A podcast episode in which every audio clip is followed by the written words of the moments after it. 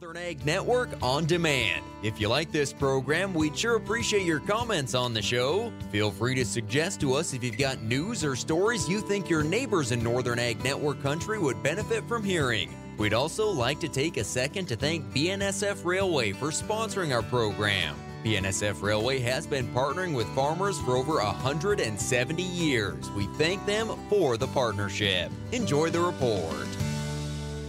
Hello, everyone. Andy Schwab here from the Northern Ag Network with today's Montana News and Agriculture. As you may have heard, the American Sheep Industry Association annual convention recently wrapped up in Fort Worth, Texas. They had a lot of great discussions happening there, and quite a few of the Treasure State delegation headed to the Lone Star State to make sure their voices were heard. By the closing gavel drop, new leadership was elected at the annual convention. For the president role, they selected Casper, Wyoming native Brad Boner as he'll fill the lead position for the next two years. Brad will be joined on the ASI officer team by Montana's very own Ben Lehfeldt as he's going to be vice president after serving the past two years as secretary treasurer. I had the opportunity late last week to catch up with Brad and talk about some of the topics they discussed there in Fort Worth. And as you can imagine, markets were not skipped over. No silver bullets there. Lots of discussion about the volatility. I don't think the volatility in the land market's sustainable. Nobody does. In all, all the discussions we've had, no one's come up with a,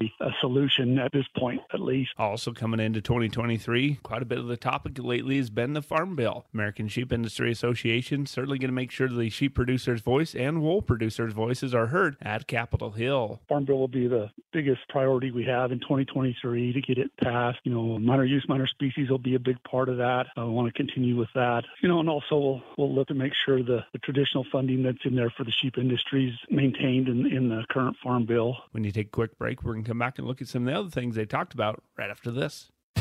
Farmers know a thing or two about being tough, and they hold their wheat to that same standard. Their fields need to be able to take on anything because there's no telling what tomorrow has in store. That's why Westbred brand wheat offers varieties like WB 9590 and WB 9719. Both offer high yield potential, standability, and are balanced with protein.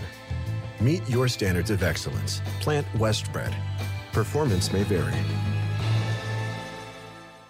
When it comes to cereal disease protection, Prosaro Pro 400 SC fungicide from Bayer makes all the difference.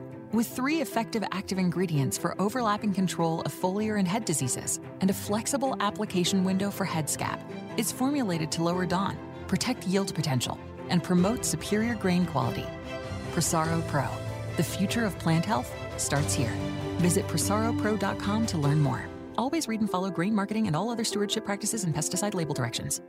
During the annual convention for the American Sheep Industry Association, well, there was a small trade show that took place, allowing those producers that traveled to the Lone Star State to learn new ideas. One of those that quite a few were excited about were the opportunity to potentially partner up with the solar industry. Seems like everyone's pretty uh, excited about the opportunities to graze under solar arrays, and I think there's win-wins there for everybody. That way, we're not taking that land out of the production of food and fiber for our, the people of our country. We're able to have two things going there. It's producing power and we're also producing food and fiber. So I think maybe some real good win-wins in, in that arena. Brad Boner, ASI president, also told me that one of the other things quite a few producers were excited about was to have one of the leaders from the Wildlife Services there. Janet Bucknall with Wildlife Services, the, the head of Wildlife Services, was in attendance and spoke to the Natural Resources Committee, you know, and continue to partner well with Wildlife Services. A never-ending battle there with the predators. They don't get less, they get more. And uh, of course, uh, funding is always an issue, especially when we're in an inflationary period when costs are rising and fuel and all those things are getting more and more expensive, not less expensive. And so, yes, plenty of work to do there, but I think we've got good partners and we'll continue to keep working with them and see what we can get done to make sure we have effective